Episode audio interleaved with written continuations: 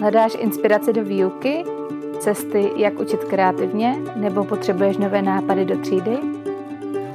Vítej u podcastu Povídání s učitelkou.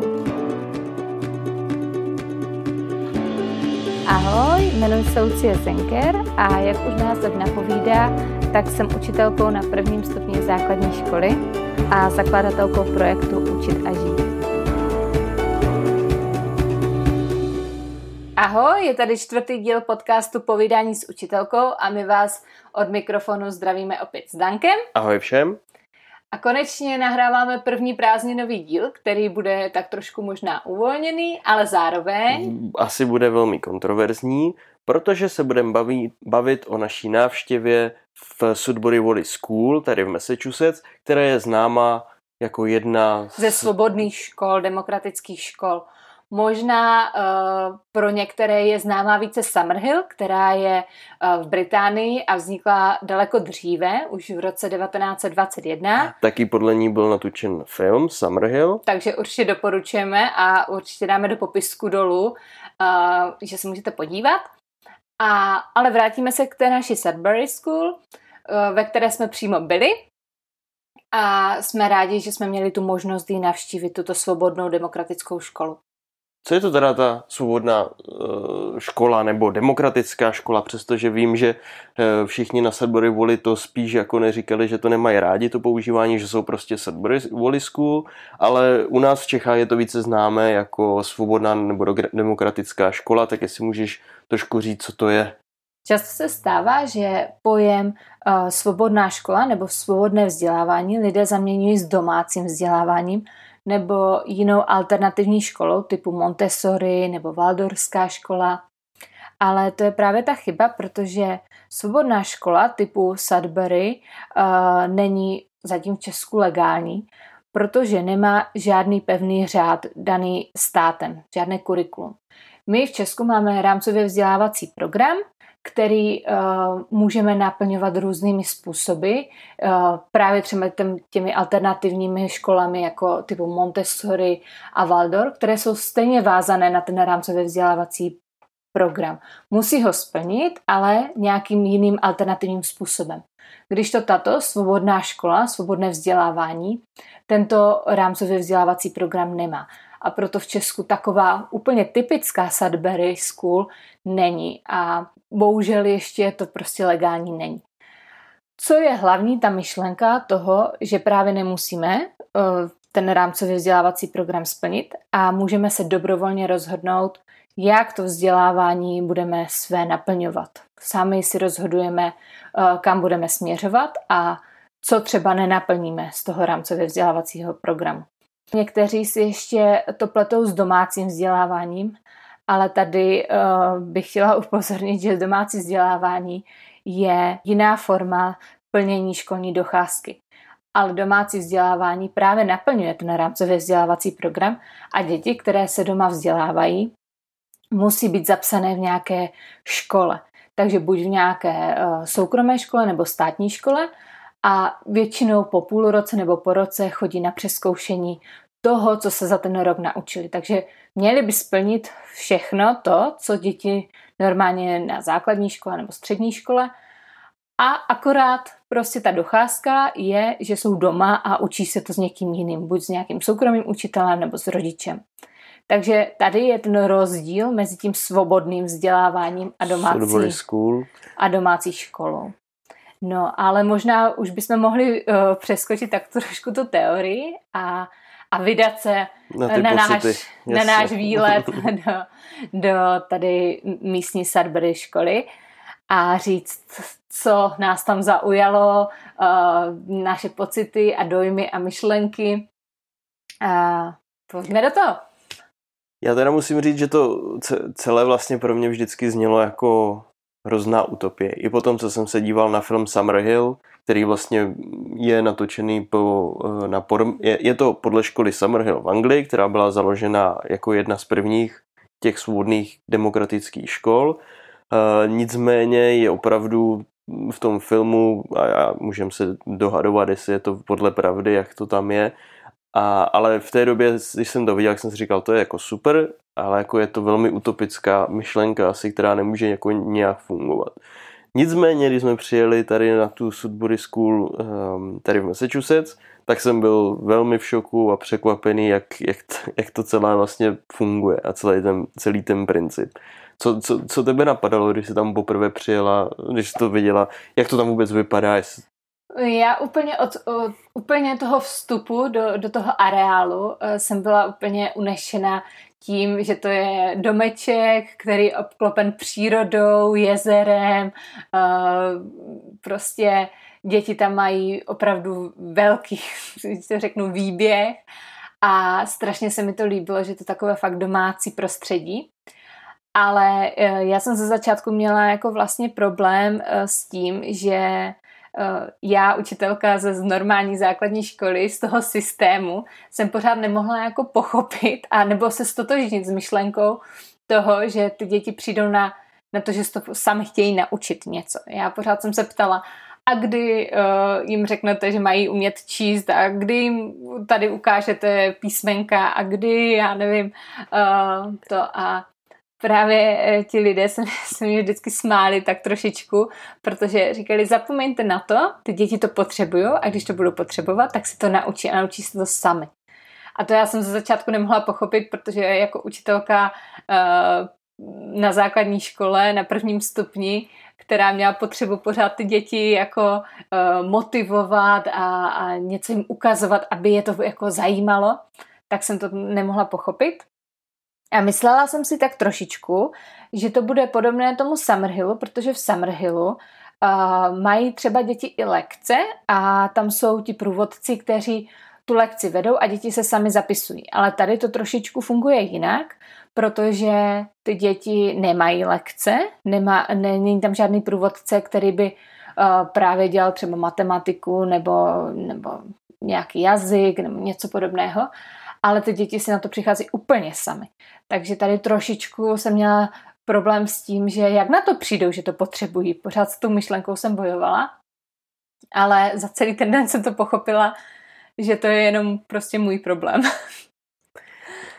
No já, já, se, já se vlastně dívám na to velmi, že možná tenhle, tenhle styl výuky je hrozně důležitý do budoucnosti, protože ty děti se opravdu uh, tím celým procesem už se zařazují do toho života po škole. Protože pro mě vždycky, a to vidíte, myslím, mezi spoustu kamarády, známýma, prostě dojdete základní školu, jdete na střední školu, pořád jste ve stejném systému, pořád vám někdo říká, co máte dělat, pořád zapadáte do nějakého, jako, že v 8 prostě budete mít tohle, v 9 tohle a pořád jako, pořád prostě víte, nebo nemáte čas na to, abyste se věnovali sami sobě a potom doděláte, pak postoupíte na vysokou školu, kde už teda pomalu zač, začínáte jako chápat ten princip, že tam na tu přednášku se zajdu, eh, protože tu potřebu, tohle mě zajímá, tak se tomu budu věnovat víc, vyberete si předměty eh, volitelné, které jako můžete a už jako dostáváte nějakou volnost, no pak ale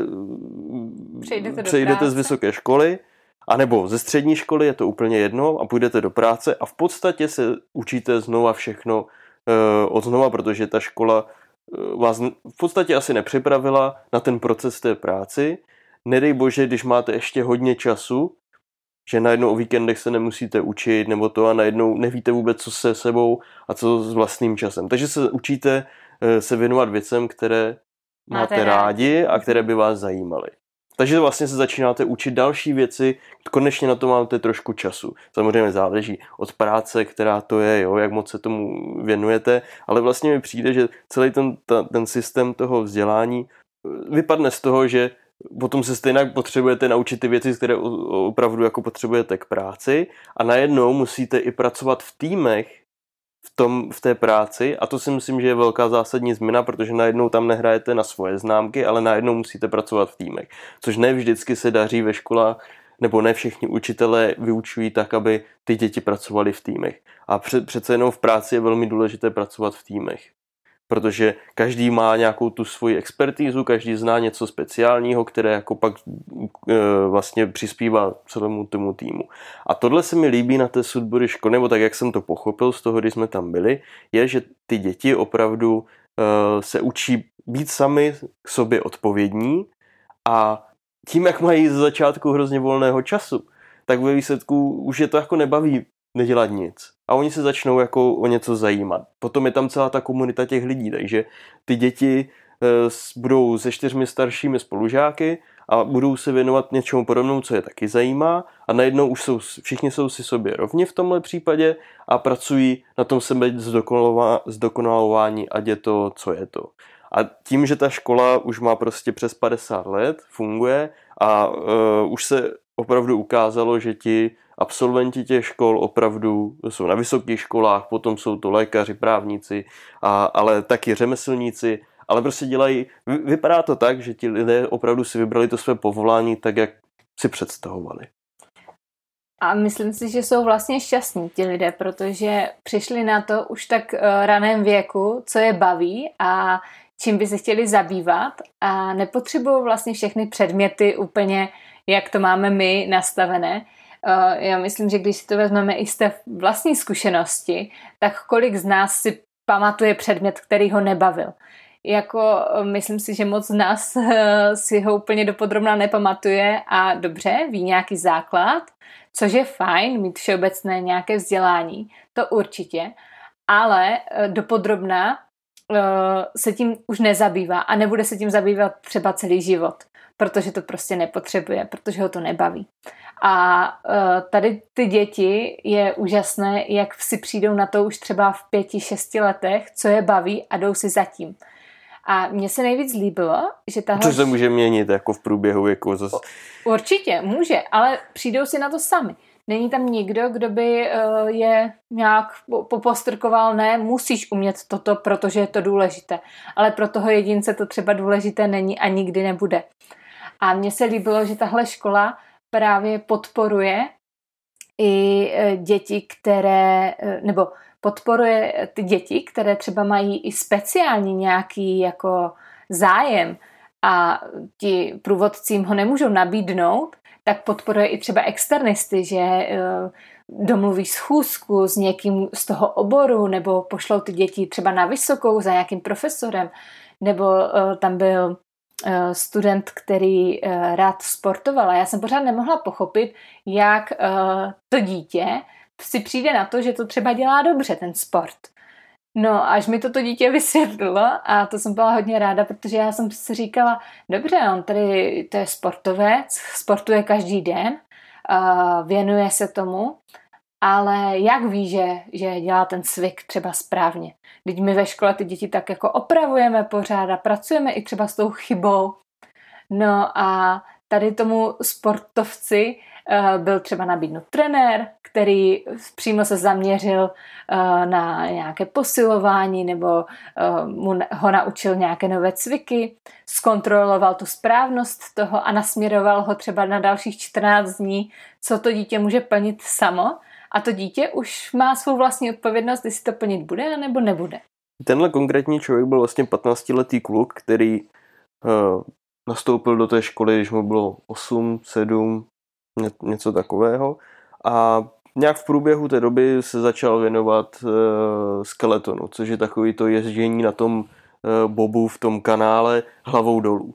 Jo, je to, je, to, je to olympijský sport a tady ten klučina se dostal do národního uh, týmu Spojených států a věnoval se tomu během té školy, ale samozřejmě tak, tak jsme se ho ptali, že jo, tak co teda jako, jako čtení a tady tyhle věci, jako jak se k tomu. A on říkal, že jako postup, samozřejmě už předtím jako měl nějaké základy, že jako všechno četl a takhle, ale, ale věnoval se hlavně tomu sportu, aby byl jako dobrý, protože ho to bavilo. Samozřejmě k tomu uh, se naučil, jako jak se správně stravovat, jakou dělat atletickou abecedu. A vlastně všechno to si zjišťoval sám, nebo měl nějakého toho průvodce, pak případně, když už dosahoval velmi dobré výsledky, tak najednou uh, už se mu začali věnovat profesionální trenéři a on se vzdělával dál přesně, co všechno k tomu sportu potřebuje. Ať už je to prostě přes stravu, uh, přes ten sport, uh, pohyby, všechno vlastně se naučil sám, a protože ho to tak moc zajímalo.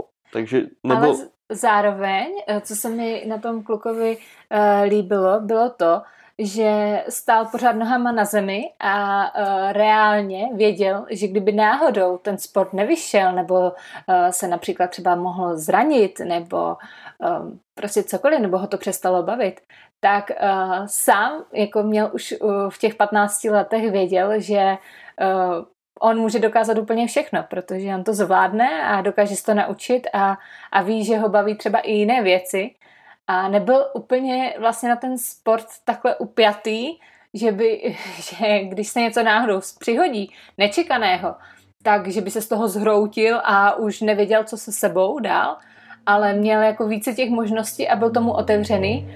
A to si myslím, že pro ten dnešní život je fakt důležité uh, nebýt upjatý pak na tu jednu věc. A myslím si, že to i mnozí z té normální školy mají že jsou upětí najednou mají nějaký neúspěch nebo něco a, a, ne, a neví, co dál. Takže...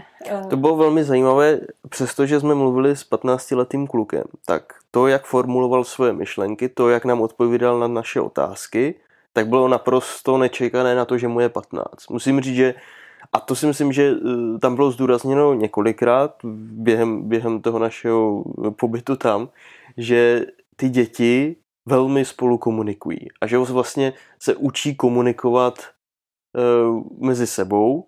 To znamená, že uh, to učení té komunikace je tam velmi na vysoké úrovni, protože ty děti opravdu všechny uměly sdělit to, co potřebují a vlastně celý ten princip té školy tomu hodně napomáhá. Že ty děti jako spolu vedou nějaké diskuze na různá témata. Jo, takže tam můžete mít jako pětiletou volčičku, která je s 13 letýma dětma nebo 15-letýma dětma, nebo jsou tam všichni dohromady a e, zajímají se o nějaké téma a všichni se samozřejmě o tom povídají a sami sebe mějí, mají plnohodnotou diskuzi a argumentaci, proč tohle a proč ne tohle. Samozřejmě šestileté dítě ne vždycky bude odpovídat na stejné úrovni jako to třináctileté, ale pro to dítě je to důležité, protože má pocit, že je e, součástí té diskuze a pro ně je to jako dobrá motivace, protože se samo učí vlastně díky té komunikaci ty ostatní věci a postupně se bude zlepšovat a zlepšovat, protože ta diskuze je, vlastně tam byly hodně hloučků, které mezi sebou diskutovali na různá témata podle zájmu. A to si myslím, že je vlastně důležité zmínit, že na základě tohoto ty děti jako dostávají ty znalosti a vzdělávají se v tom, co potřebují. Mně se líbilo, eh, že právě tímto jsou ty děti motivované k tomu se něco dozvědět protože uh, například uh, domácí vzdělávání, tam to dítě je samo nebo s tím uh, rodičem nebo uh, nějakým soukromým třeba učitelem, ale tady, tady dostávají ty děti v té škole, tím, že to je fakt komunita, pořád nějaké podněty k tomu, aby je třeba něco jiného začalo zajímat. Tak vidí ty děti, co, co ostatní dělají a vlastně nemusí v té škole ani nic dělat, když tam třeba přijdou. Nebo mají den takový, že se jim nic nechce, tak, tak mohou uh, se jít tam projít po areálu, nebo sedět, nebo koukat jenom. To bylo velmi zajímavé, když jsme tam viděli nějakou tu šestiletou holčičku. Tak jsme se ptali, tak jako, co tak děláš celý den? Ona se na nás podívala a říká nic. Nebo si hraje, nebo jako je venku a my dobře a jako... A, no a jak se učí teda? Já pořád, a jak se A pak zase tam toho, toho, toho průvodce, ten zaměstnanec té školy, co tam s náma byl, tak vlastně jako pořád se tak na nás usmíval, protože jako naše otázky byly naprosto jasné. Jak se teda jako, kdy se, jo, a oni to prostě, kdy ty děti učí? jako se rozhodnou sami a vlastně pomocí tomu ať už je to hrou, nebo prostě to in, interakci s těmi ostatními dětmi tam, tak vlastně se začínají učit. A samozřejmě mě to přišlo, že i ty dos, jako dospělejší děti kolem těch 18, vždycky to dítě se nějak vzhledne něk, v někom tom starším a snaží se postupně, nebo dě, se jim hrozně líbí to, co dělají, takže se třeba uvidí, že 16-letý kluk si tam hraje na piano. A teď ta šesta, šestiletá holčička tak prostě začne hrát taky na piano, protože se jí to hrozně líbí. A to, jestli jak je, do jaké míry je dobrá nebo ne, tak to je samozřejmě otázka. Nicméně se snaží o to, takže se naučí číst noty, naučí se uh, klávesy na, na klavíře, jo, čte si o, o další jako na internetu, poslouchá to, takže se vzdělává v muzice.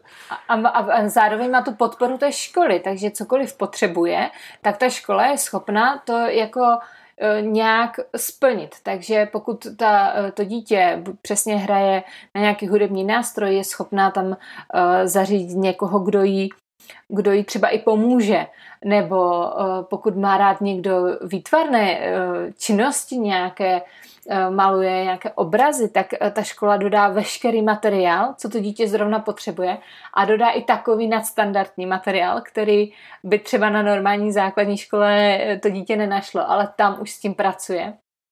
A může zařídit i nějakou třeba výstavu v galerii nebo podobně, takže to dítě pak, uh, když jde třeba nebo se rozhodne jít pak na nějakou vysokou uměleckou školu, tak má takové portfolio jako, jako nikdo, protože ono se prostě zabývá jenom tím a je fakt odborník tady v téhle oblasti.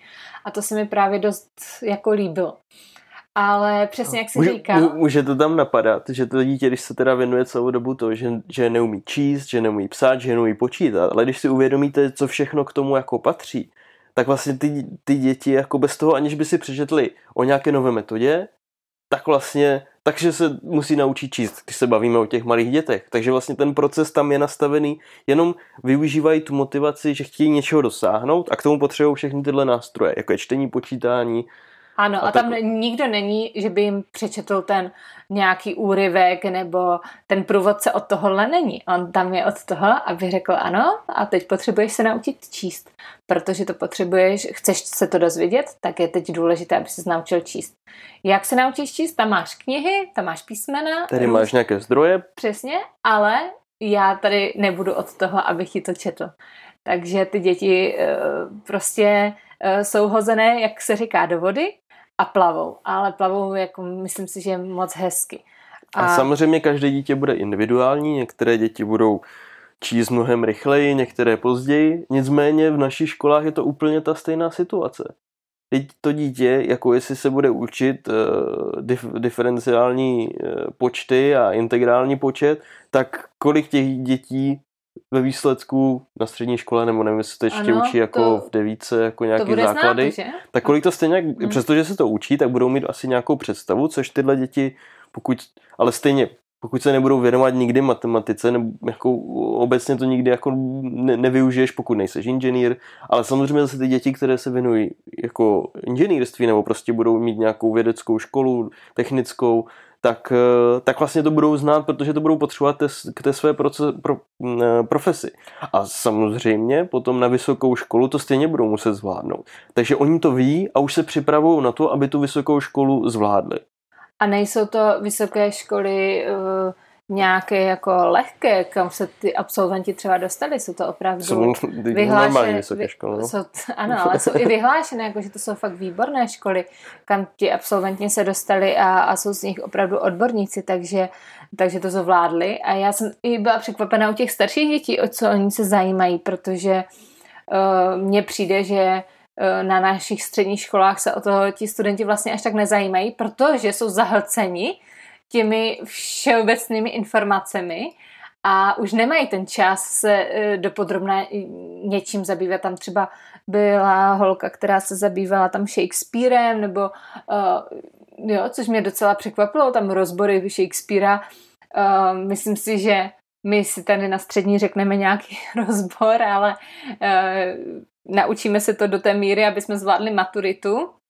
A to je pro nás jako taková ta cílová uh, stanice, ale pro ní ne, pro ní to byl zájem a ona se fakt to četla a, a prostě sama se vzdělávala a bylo to fakt uh, takové jako hodně zajímavé. Možná jsme neřekli, od jaké, vě, od jaké věkové hranice tam ty děti jsou přijímány a do kolika let tam až jsou.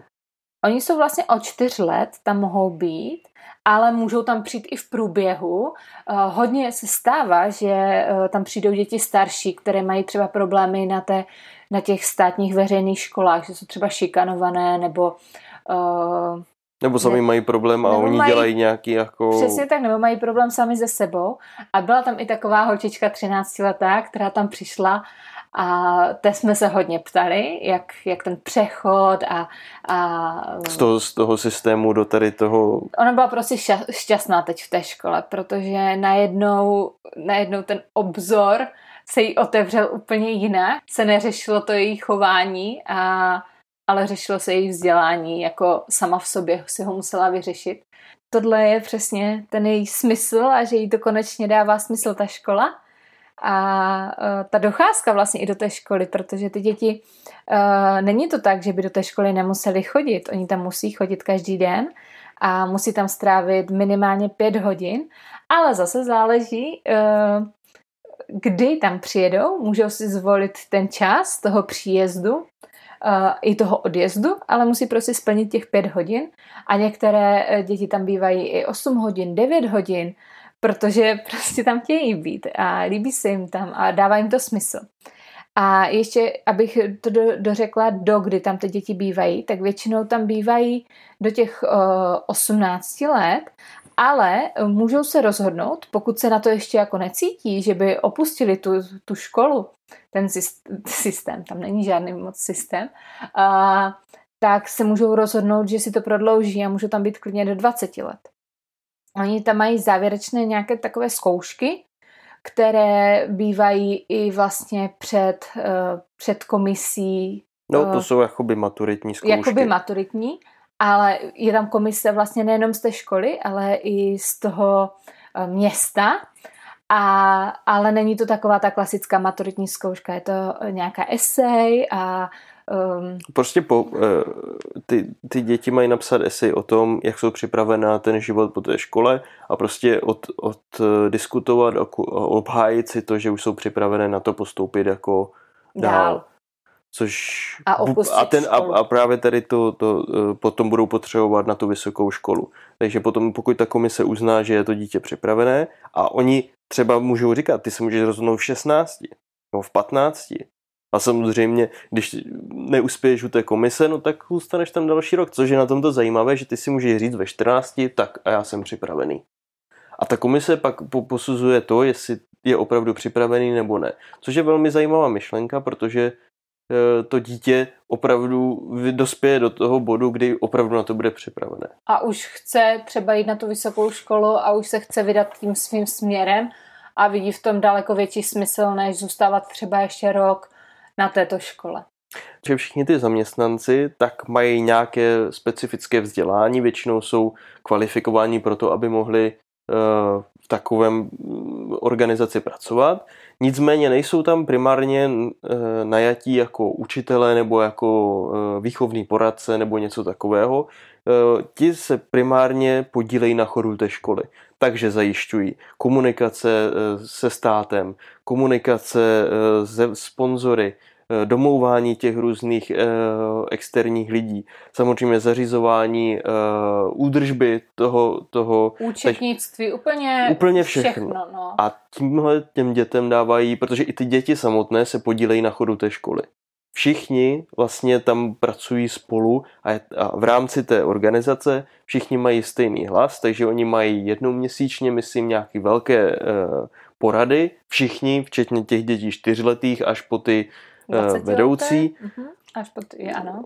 Ano, a, a každý má vlastně ten hlas, takže vždycky hlasují o nějakém, ať už tam bude nějaká, uh, nějaký nový zákon, v úvozovkách zákon, ale nebo jako pravidlo, pravidlo které se bude zavádět. Jsem to Třeba jedna taková, taková situace, kdy jeden z těch kluků si stěžoval uh, na to, že ho pořád někdo mu něco jako dělá.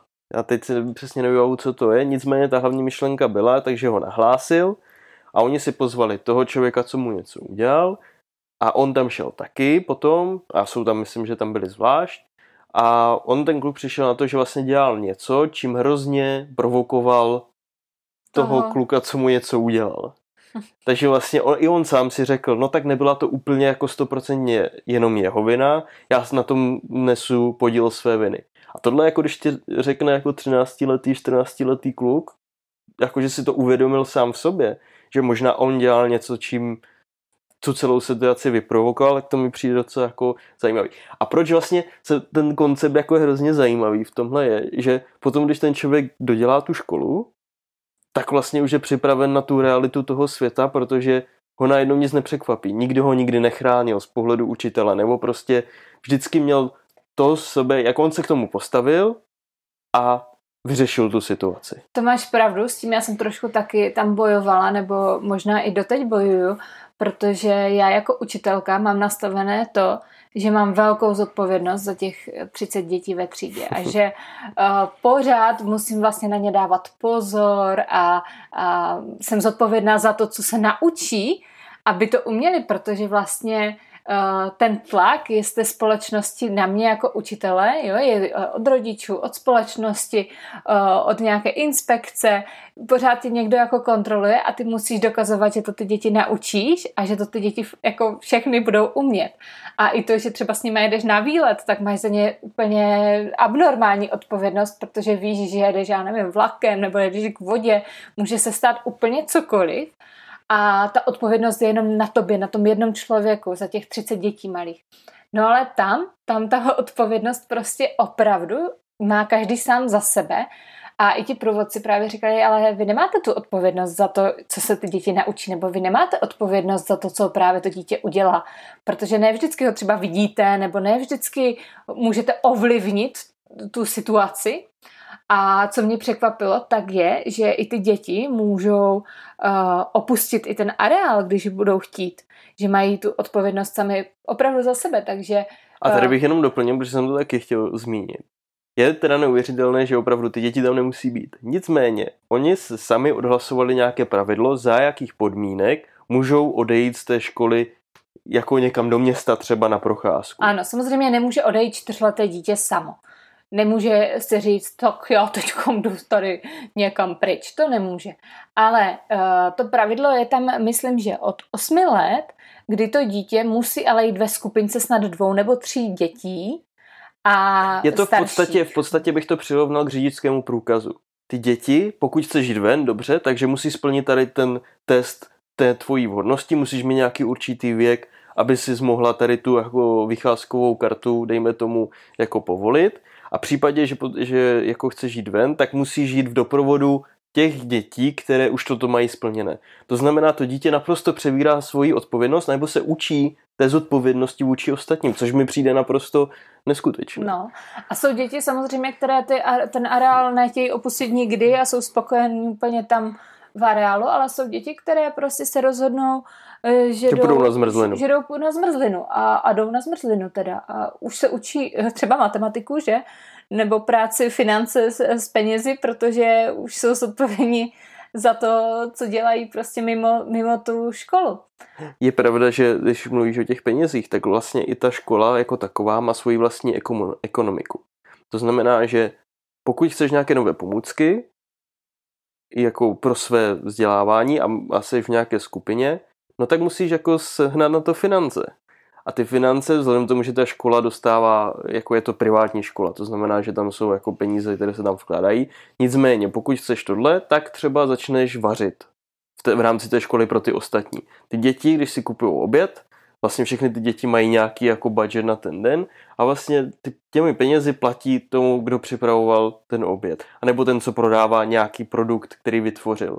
A tím pádem to dítě, nebo všichni vlastně celá ta skupina se učí pracovat s penězi, který zase je to velmi reálná situace, jak naučit vlastně ten chod celého světa, protože ty děti se to opravdu učí vzhledem tomu, že mají svoji odpovědnost za, ten, za, tu, za chod té školy, ví, jak nakládat s penězi, takže Tohle je na tom... Není to, není to jako v Česku, že uh, jede dítě na výlet nebo něco chce a řekne doma, máme potřebu dej, nevím, stovku na, na výlet a tu, tu zaplatí učiteli a tím toho vlastně jeho nějaká odpovědnost končí a je mu úplně jedno, kde ten rodič tu stovku vzal a že ji musel vydělat a vůbec vlastně se ho to netýká, že? A tady, tady ty děti opravdu si to musí prostě nějakým způsobem zasloužit, i když přesně jak říká, že to škola soukromá, takže mm, prostě musí platit, že rodiče nějakou částku samozřejmě.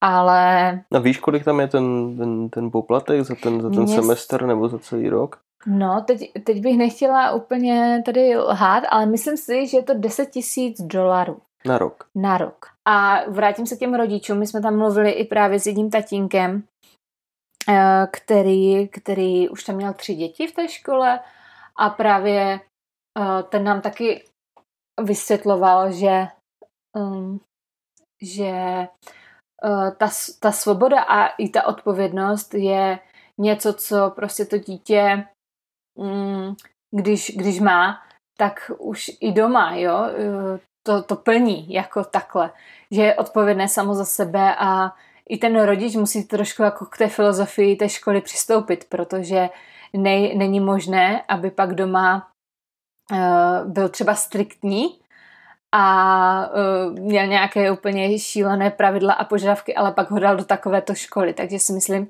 že trošku i ta symbioza s tou rodinou a s tou myšlenkou té školy a celého toho vzdělávacího procesu musí jako vycházet už z té rodiny. Neskutečná myšlenka, nicméně si myslím, že do budoucna tohle bude asi velmi potřeba, aby ten člověk myslel sám za sebe. A uměl protože... třeba i prostě kriticky myslet, že? Protože tohle je uh, jakoby ta, ta budoucnost. Budeme tady mít uh, určitě nějaké roboty a, a stroje a všechno, co bude uh, nějakým způsobem pracovat v nějakých jednoduchých uh, činnostech, ale budeme pořád potřebovat lidi, kteří mají to kritické myšlení a kteří to posouvají dál, tu technologii a, a ten svět a ten vývoj. Kreativní myšlení ano. taky. Hm? Takže tady si myslím, že ty děti to opravdu jim to nevezmeme a akorát to v nich podpoříme a možná bychom se měli i my ostatní jako zamyslet, třeba i učitelé eh, na normální základní škole si myslím, že to určitě do nějaké míry uh, jde nějak uh, jako prohloubit, jo, tady tyhle činnosti a Ty víc principy, no. principy a dát těm dětem více té svobody a více té odpovědnosti a trošku si i ulovit od té svojí vlastní odpovědnosti, že všechno musím splnit já, aby ty děti to uměly. Tak to si myslím, že by bylo možná dobré se taky nad tím zamyslet. Já se nad tím zamýšlím teda pořád, protože je to takové téma, jak už jsme říkali, možná kontroverzní, každý, každý si řekne, Ježiši Maria, to jsou, to jsou úplně vzdušné zámky a, a nemůže to tak fungovat, ale já po téhle zkušenosti, po této návštěvě věřím, že to teda funguje. No, že, že opravdu to připravuje ty děti na ten reálný život možná mnohem víc než, než to naše systémové vzdělávání. Je to otázka, je to jako opravdu na velkou diskuzi, ale nicméně si myslím, že ta společnost se do budoucna bude měnit právě díky tomu vývoji těch technologií a takhle, že některé věci, už je teď se sociálními médii, jo, je to hrozně náročné rozlišit, co je vlastně pravda, čemu já mám věřit. A teď si představte, že opravdu do vás někdo pořád od malá hustí nějakou informaci, které věří ten člověk, kterou jí předává, ne nutně o to, co to může být pravda. A bude to potom záležet velmi na tom, jaká bude, kdo bude zrovna u vlády, jaká, jaká historie, jaká informace se mu bude zrovna hodit. A teď tady ty děti opravdu se snaží jako pochopit to fungování toho světa jako takového už během toho dětství. Argumentovat a přijít si na to, ano, přesně tak. Ale hlavně mít ten svůj hlas, že má nějakou váhu. Jo. A tím, že už si to trénujete prostě 15 let jako odmala, tu, tu, to přemýšlení na tou věcí a vyjádřit svůj názor, je hrozně důležité a podle mě to je jedna z věcí, která opravdu chybí. A, pro, a hlavně v České republice teda jako vyjádřit svůj názor i na vysoké škole v rámci nějaké větší diskuze je dost náročná věc a ne vždycky a na všech školách se to děje. Spíš se to jako neděje. Tak mě by zajímalo asi nakonec takhle, jaký vy máte třeba na to názor, jestli nějaký na to máte, nebo jestli už jste o takové škole slyšeli, nebo uh, třeba viděli i film a budeme asi rádi, když nám napíšete uh, nějakou třeba zprávu. No, do komentáře, do nebo komentáře. komentáře, kdekoliv to uvidíte, určitě nám dejte vědět, co si o tom myslíte, protože si myslím, že tahle diskuze je velmi zajímavá. A z pohledu učitelů speciálně tohle jako ještě o, o jiný level tak budeme se těšit. Moc vás zdravíme, užijte si krásné prázdniny a těšíme se na další díl. Za 14 dní. Doufám, za 14 dní. tak jo, ahoj všem, čau. Ahoj.